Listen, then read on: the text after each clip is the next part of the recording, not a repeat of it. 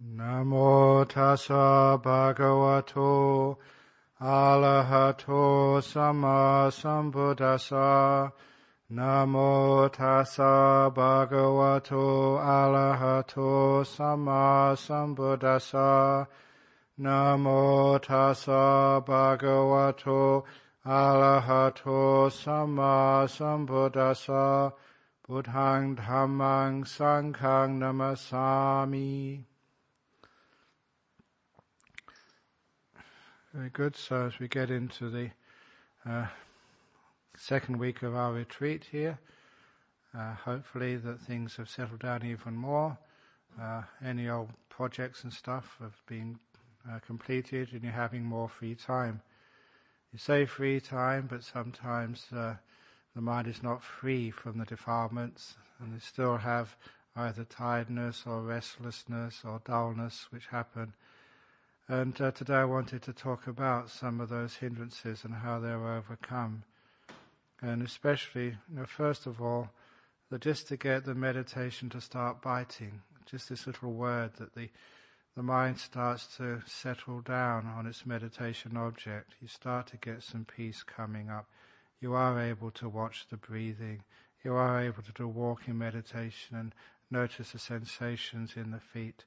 Now you start to get still and peaceful, and the meditation starts to satisfy you. And of course, when the meditation is not satisfying you, it means that you'll go off looking for other distractions, or you will go off, you know, fantasizing or sleeping a lot, or talking a lot. All of those um, distractions are something which we call hindrances. And instead of just talking about five hindrances like the Buddha did, you know, we're trying to get uh, apply, you know, that sort of little method to your day-to-day problems in meditation. And one of the things which I said last week, which I'm going to reinforce today, is that sometimes it just takes a little bit of endurance, you know, which is part of our path. Just basically to stand one's ground and just to allow the mind to settle down. Because it does take a while before the mind starts to become still and once it becomes still, to the energies to start to build up in the mind. I do like the the paradigm of energies in the mind, and uh, saying to a few people today and yesterday in the interviews, the interviews not only give me a chance uh, to give you some personal instructions, but also to you know to get to understand where some of you are at, where the community is at with its meditation and uh, sometimes that when you start doing some samatha meditation, just calming the mind down, people do get into some dullness sometimes. Yes, they're peaceful, but it hasn't got the energy, the oomph, you know, which you can recognize when it gets very strong as the piti sukha. You know, it's calming things down, but it hasn't really energized yet. And of course, one of the most important things which uh, you know is just patience. It will come. It has to come simply understanding the way the mind works, the energy comes from stillness. This is um, Ajahn Chah's great teaching, which is not emphasized enough. If you want to have a strong body, exercise it. If you want to have a strong mind, keep it still. I remember him saying that, and it was one of those little sayings you took for granted, but which these days people just forget.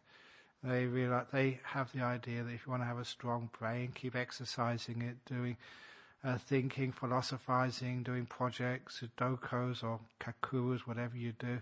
But that is actually wasting energy. Keeping it still builds up the energy and builds up its strength. And so remember just, you know, for the body, you know, you've been working hard or traveling a lot, it gets tired. The body recovers pretty quickly. But the mind takes a while to recover from all the thinking, from all the fantasizing, from all the dreaming, from all of that activity of the brain. It's tired.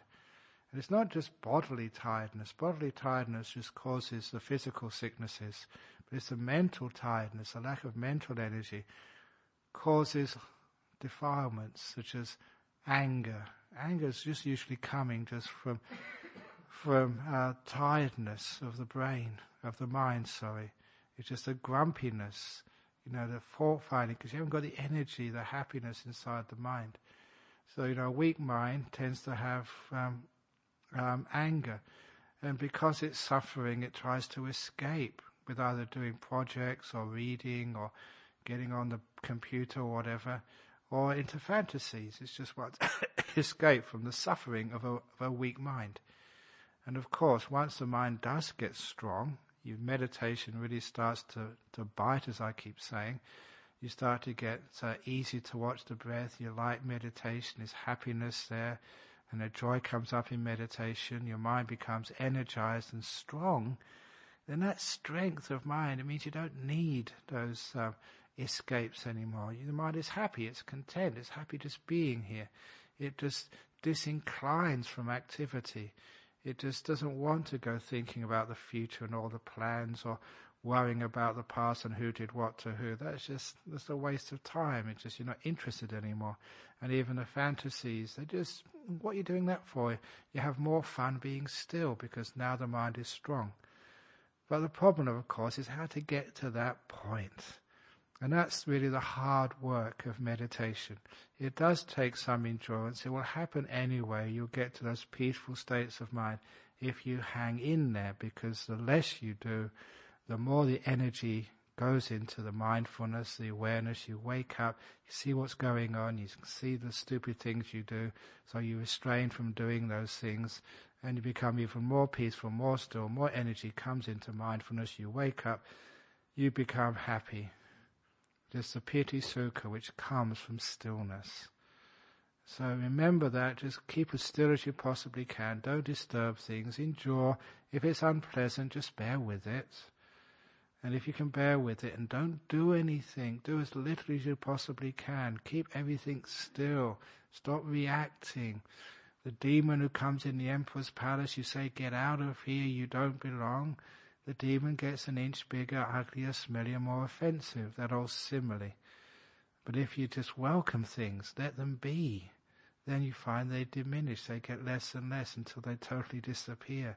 Beautiful way of dealing with the problems in meditation using the simile of the monster who came into the emperor's palace. If you don't know that one, I don't know where you've been in the last ten years. But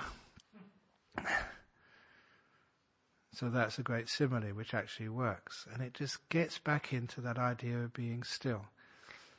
So one of the problems people have, again, I was mentioning this earlier, people like tend to fantasize or they get into books or they get into just uh, activities. Now, one of the things is, yes, you do get energized that way. But when you do get energized, you get a bit of happiness, you know, remembering old music or, you know, uh, reading a novel or getting into some sexual fantasy, yeah, you do get energized. But when the Buddha des- described that hindrance, which is examples of kamacchanda, you know, the, uh, the first hindrance, he said that's like going into debt. And that was a very beautiful simile, which I really took on board and just examined and got really deeply into. And you see how accurate that is and how you can draw many, many more um, things from that simile. When you go into debt, you're borrowing money, and you always have to pay it back with interest. And so, what you're actually doing with a sexual fantasy, with planning, with activities and stuff, you're actually borrowing happiness. It does make you feel good. Know, if you've got a nice novel to read, it's fun to do or you know you've got something on your iPad or something which is you know enjoyable to watch, yes, it does give you a boost of energy, but it's borrowed happiness, and you have to pay it back afterwards. And when you do pay it back, it's with interest. It's harder for you to get the pure energy of meditation. So that is one of the reasons why, you know, you have to just do the hard work of restraining the mind, to say no to these things. Because when you say no to them, you restrain them. Yeah, it's tough work. You know, it's dull. You haven't got much going on in their head. It's just boring. But you are building up the energies. You're paying off your debts, which is always hard to do. Many of you, before you became monks or nuns, sometimes you had debts, and so you went to work doing all sorts of jobs to pay off those debts. And it's wonderful just to see what people do to pay off their debts. But once the debts are paid off, you know, you're free. You don't owe anything to the past. And this is like meditation. Yes, you do have to bear with the restraint part of monastic life.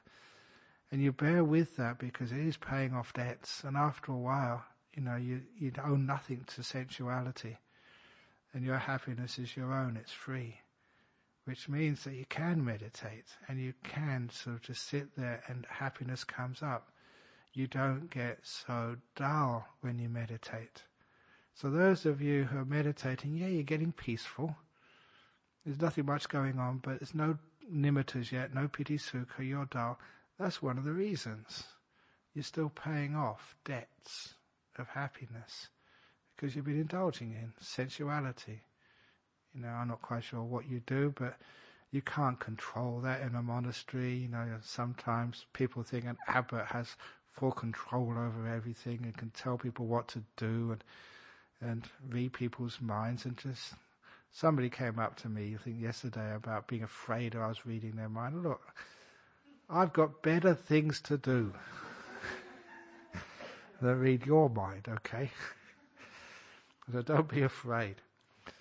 So a lot of times sort of you know we have those mind states and we have to just understand them ourselves. Understand we are wasting time we are just spending energy and we're stopping. We're actually uh, going on the wrong path. So the times when the meditation is going to become peaceful and happy, you're putting them back. So you have this great opportunity now, three whole months, and there's no burden on you at all. So this, and you've got great opportunities. This is actually the time just to do a little bit of endurance. Those people out there in the world, they go to work. It's you know, it's enduring to make money for their family, offer themselves. no one likes to go to work in the morning. At least very few people like going to work. And that's why when they have a time on holidays, they don't go to work at all. They go off elsewhere, wherever it is, running away overseas or whatever. But as for us, you know, that, uh, you know, at least we can enjoy a little bit. So that when we're sitting there and it's not working yet, just keep on sitting. Bear with it. It works hopefully you have enough faith in the Buddha's teachings, and are not my teachings, these are the Buddha's teachings. Stay there, restrain the senses, and it's not just outside sense, restrain the mind as well. Keep it in the moment, bear with it. Soon the meditation will start to bite. And if it is unpleasant for you, you know, because you're bored, you're sitting here, how many more hours I've got to sit here, rah, rah, rah, rah. Please remember that beautiful teaching and just make peace with this. Be kind, be gentle because any boredom, any sort of um, unpleasantness in the meditation, whether it's you know the the body is aching or the mind doesn't know what to do, remember just make peace, be kind, be gentle. And when you get the skill of that, that's a skill of having learning how to endure anything in life. Yeah, we all do have pains and aches. We have disappointments. We have things which happen to us which sometimes we think shouldn't have happened to us. But what we can do with that, that's the result of old karma. This is the old karma, the ingredients we have to deal with today. And as I keep on saying, I said this in Melbourne recently when someone asked me about that law of karma, that simile of the um, the two people baking a cake.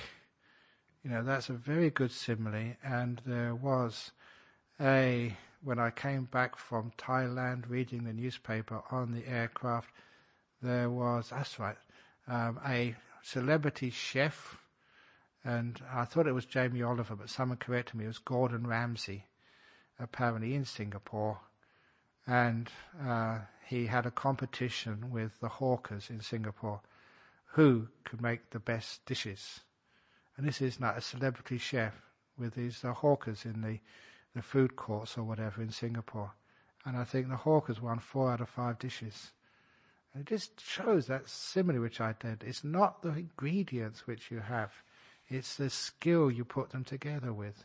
That's the karma. So yeah, you've got this painful, dull, nothing's happening sort of meditation. That's the result of the old karma. You have to bear with that. And what are you doing with that? How can you bear with that without negativity? You just make peace. And you have this beautiful compassion, its ability to open the door of your heart to anything. Yeah, anyone can be compassionate to people you like. Any, I can be so compassionate to fish and chips and mushy peas. But can I be compassionate to Sri Lankan curry or whatever else I don't like? You know, of course, you can understand what I'm talking about there. Sometimes you just have to endure these things. I have to take it. So this is actually where we learn just how to make peace with things and open the door of your heart to them. And you know, sometimes I say the 70% rule. 30% you know, of life is going to be very difficult.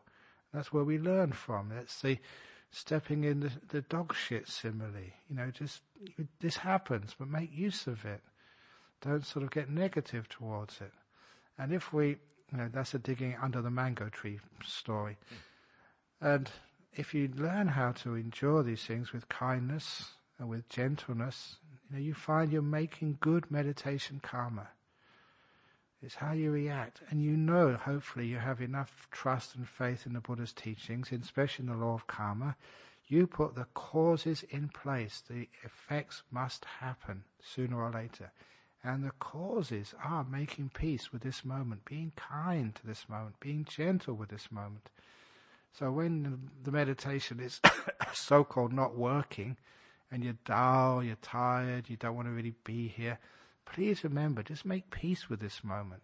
Be kind, be gentle. Even if it's unpleasant, you can still make peace. Otherwise, you know, what's the point of making peace with something which is pleasant? Anyone can do that. So make peace with the unpleasantness of meditation. Open the door of your heart, you know, to when it's not going what you want uh, to happen.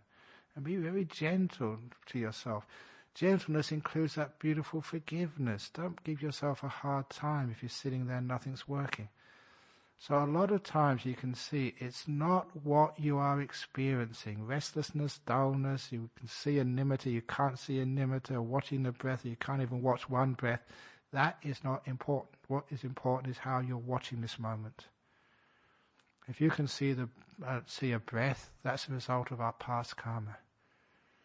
But what are you doing with this breath, or the lack of watching the breath? What are you doing with that right now? You can always make peace with it. You can be kind. You can be gentle. Or the other simile, which you know, is basic Buddhism, but keep it to the basics, and it's the most powerful teachings. Now, if you are having a hard time in meditation, to endure it, just think, why is it hard? Why am I not enjoying this moment when I'm sitting down with my eyes closed? And it is because second noble truth. You want something, that means suffering. So it's not what you're experiencing, it's whether you want something or not. And so often in meditation, people just get the idea that meditation should be jhanas, or at least nimittas, or the very least, just being able to watch my breath and I can't even do that. Of course you can't do it yet. But you can just stop wanting things. You can do that any time. let go of wanting. Let go of just fighting and being so negative to this moment. You can do that. Anyone can do that at any moment with whatever state of body or mind. That's the brilliance of the Buddha's teachings. It doesn't matter if you're on your deathbed. You can still not want something not want anything, be totally content to be here. And you find it that can do that, and that becomes the path of meditation, the path of ending suffering. Which means meditation is no longer suffering for you. Meditation is like anything else. It may not have nimittas yet, you may not have you know, the beautiful breath, but you don't want anything. You're at peace. Now that is where the meditation works. Now as you're doing this, that's, you know, what we need to do to learn how to endure. The reason why we don't endure, the reason why we don't sit long enough, the reason why we sit and oh, I'm getting nowhere, where do you want to get? Meditation is not about getting somewhere, it's about being here. Meditation is not achieving things. As Ajahn Chah would also say, we meditate to let go, not to achieve. It's those throwaway lines which Ajahn Chah said, that's all you need to do for the next week. If you just meditate thinking, I'm meditating to let go, not to achieve something, That should work and get you into bliss if you just practice the simple stuff. But I've got to fill a, you know, 45 minutes up somehow, so I'm going to carry on going. Otherwise, people get upset. So anyway, just when you don't want to achieve something, you just want to let go. But let go of what? It's let go of that thing inside which wants, which wants to control, which wants to change, which judges. This is a good meditation, that's a bad one. I feel crappy. I feel terrible. What am I up here for? God, I've got another seven, no, how many more weeks? Another 11 weeks of this. Oh God. Bring on the end of the Rains retreat. Ajahn Brahm, please give me a project. Please give me something to do. And all of that sort of stuff. You can see what happens there. And so to overcome that, you're going to have difficulties. You're not, even the best meditators in this monastery won't always be able to have nimittas every meditation. You have to go through stuff. So how you go through that stuff is just bear with it, with making peace, being kind, being gentle. Bear with it, just noticing how you're reacting to these unpleasant beginning parts of meditation. But of course, there are some, you know, it's easy. That, this, that's the best. That's the essence of meditation I've just been teaching. But sometimes this it sounds so easy, but people keep forgetting. They don't get it. So sometimes you have to give them a few extra little sweets to satisfy them. And so one of those little sweets is, you know, trying to even give yourself a few minor goals at the very beginning. As I've often said that sometimes you can put effort in, a little bit of effort and controlling and striving at the beginning of the meditation.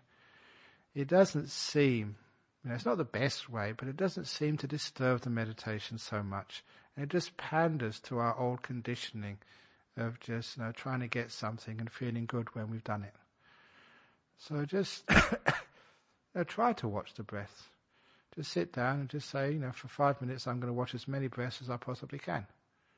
Or even count them. Whatever it is, just basically force your mind, your attention on the breath.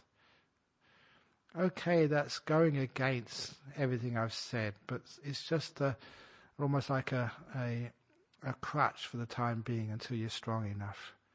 But what it does, it does actually train the mind to start watching the breath. And as I was saying to someone earlier, when you are watching the breath, you know, just feel the breath. Because one of the ways to overcome just the mind always getting involved in think, thinking, thinking, thinking, thought, thought, thought, is to get into the, you know, the feelings. Which is why for those people who haven't really got really deep into the sitting meditation, please use your walking meditation paths. The weather has got a little bit warmer since the rain came. So it's not so chilly in the early morning, no more one or two degrees in the early morning. And the afternoon, some of these afternoons are just beautiful weather. It's just like summertime in sort of Finland or wherever. so it's gorgeous. Not that saying very much, but I think you know what I mean. So you've got beautiful weather. So get out on the walking meditation path. And as you're in the walking meditation path, going out into the sunshine gives you a boost of energy. It's just the nature of the body when things are bright and the sun is out, and it does actually energize the mind. If you're in my, my cave all the time, if I don't have good meditation, it's dark, it's dull, you do get sort of low energies. It's just nature, that's all. So go out into the bright sunshine, you get a boost of happiness, a boost of energy. Nature of the, the brain to do that. So you get out and do some walking meditation and you get into feeling bodily sensations because the bodily sensations uh, are very helpful at the beginning part of the meditation. If you're feeling the body, you cannot be thinking so much. So you feel the heat on your skin. If it is raining, get out and get wet. Feel the water in your hair on your face. Get out there and just be with those physical feelings. If you're walking meditation, please for goodness sake, take all your socks and shoes off. You know, just feel the path underneath you. Feel what the sensation of concrete under the feet are or whether it's the gravel, or whether it's the wood of the walking meditation paths. Really get into feeling the senses of the feet touch, touching the warm or the cold concrete. now, does it feel different? What is the feel of concrete against the soles of your feet? How is it different than the feeling of wood or the feeling of carpet?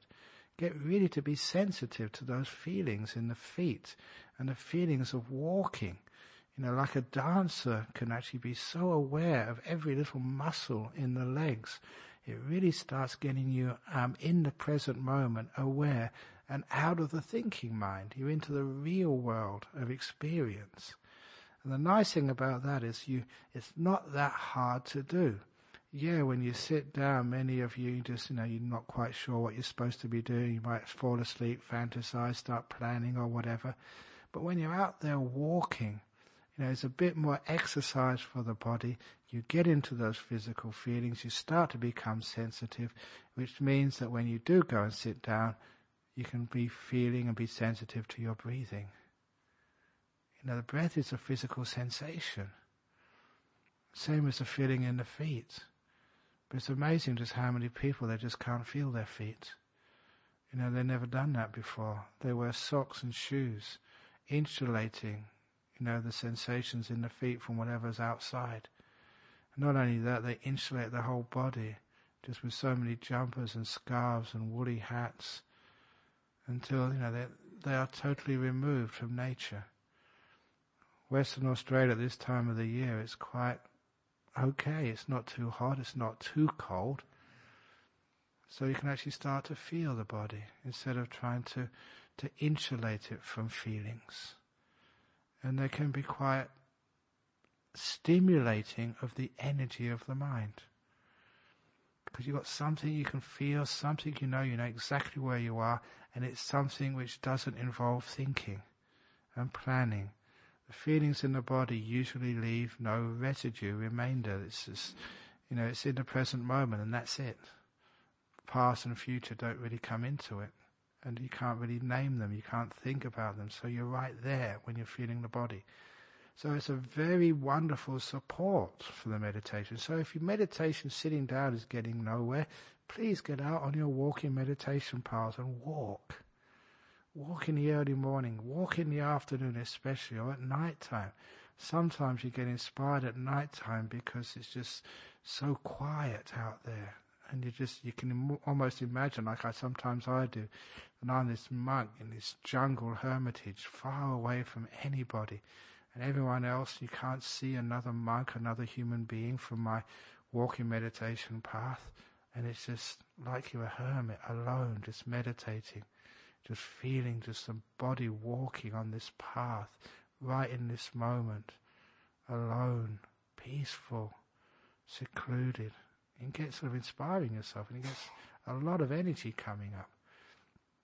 So you're energizing the mind by the physical feelings and you're stopping the thinking and that also is giving you energy because you're not wasting gas. As I said to many people, you've got a certain amount of gas in the tank of your mind and it's amazing how we waste that in thinking, in planning, in fantasizing, in doing stuff. No wonder you're dull. So the other hindrance I wanted to sort of talk about was when people do start to get uh, deep meditation and they get peaceful, but not enough piti sukha. Yeah, there's still, but no energy in the in the mind. Yeah, they're calm, but there's, there's no feeling of bliss or happiness. They even get a nimitta, but it's not bright. And it's like one of the flashlights. My flashlight was running out of energy the other day, so the bee wasn't wasn't bright. I just gave it to the attendant who put it into the recharger, and now it's really brilliant again. It's just like simile of a nimitta. To recharge, you know, that mind. Best way, of course, is just to wait. It will recharge by itself after a while. But in the meantime, you can actually do sort of other practices. Service, as I kept on saying a couple of weeks ago, giving for others. And after you've given, don't just take it for granted. Recall it. Feel what you have done and the consequences of what you have done. I know that some people do something bad they think it's bad and they think about, oh, the consequences of what they've done. Oh, I shouldn't have done this. I've hurt this person. I've caused trouble for somebody else. And you're very good at being guilty, but you're hopeless about feeling proud and all the wonderful things you've done and using that to create energy in your, your mind. So if you could only be as clever and as, as obsessed, you know, with all your good qualities as you are with your bad ones, you'd be, you know, in jhanas by now. So please be obsessive about your goodness, your kindness, your service. Really get into it. Feel good about yourself. Energize yourself. Inspire yourself. And that gives you this beautiful, pure boost of energy.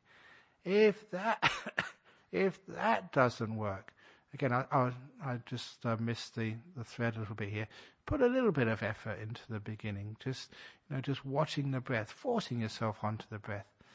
Because sometimes that just gives a bit more energy one of the other teachings I haven't given for years because you know I usually prefer the the purer method of meditation. Sometimes when people are getting to a deeper type of meditation, they're watching the breath and a nimitta comes up, but it's dull nimitta. Some of the things which I used to do was to hold my mind on the breath to stop it going any further. And it was a little bit of force, a bit of restraint because I compared it to yeah, I've got to build up a bit more energy on my breathing before I let it go onto the onto the nimitta. And I gave that simile of having those toy cars as a kid, and the toy cars had these little gears inside of them. So you you held them and you uh, you ran them against the floor one, two, three times until the gears inside went faster and faster and faster and faster, and having uh, drawn it against the floor four, five, six, seven, eight times, then you let it go. And it ran right across the room. It had energy. And I think that's sometimes what uh, I said with uh, watching the breath. Stay with the breath, restrain it. Don't let it go. This I'm saying don't let go, but I'm doing this on purpose. Don't let it go onto the nimitta yet, or into sort of uh, dullness yet. Keep the attention on the breath forcing it even on the breath, that builds up a bit of momentum and energy. So when you do let it go, you do let the breath go, then you've got some power, some energy to get into the deeper meditations.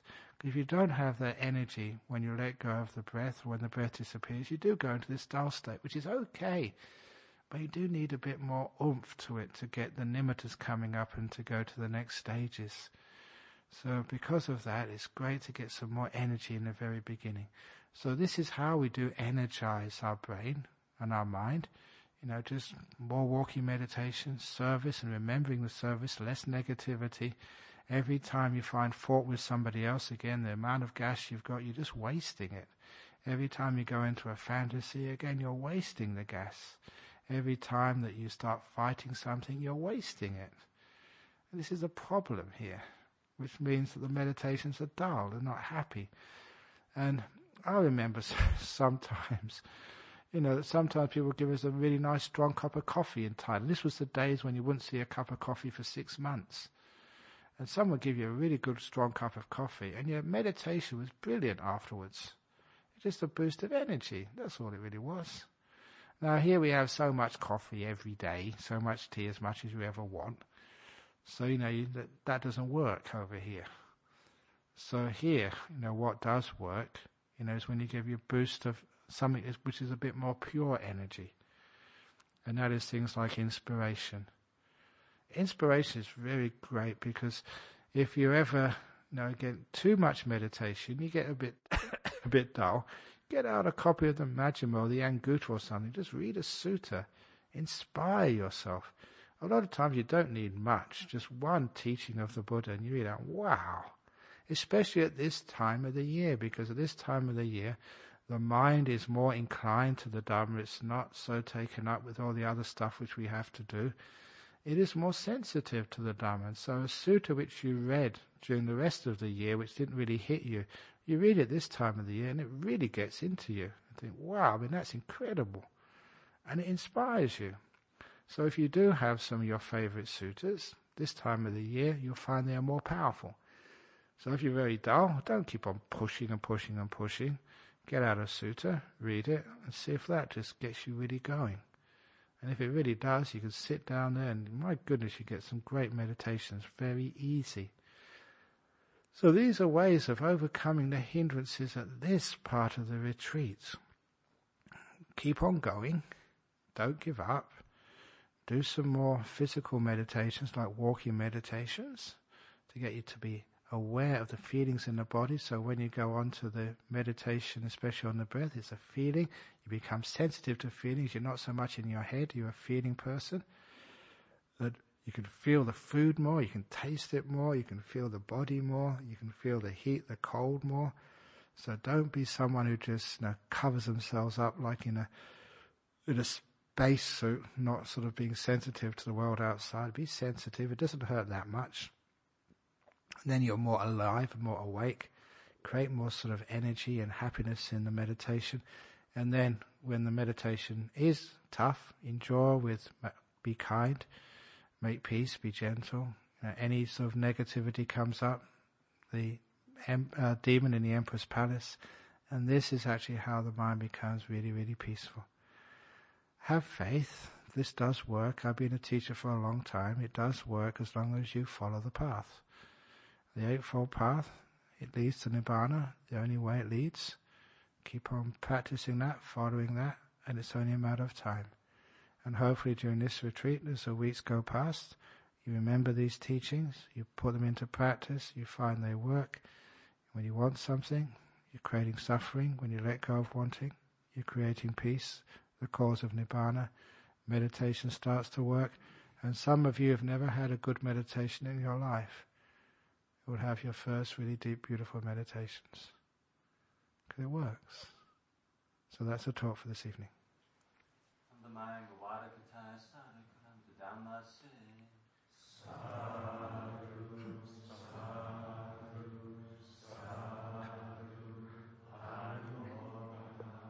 Very good. Satipano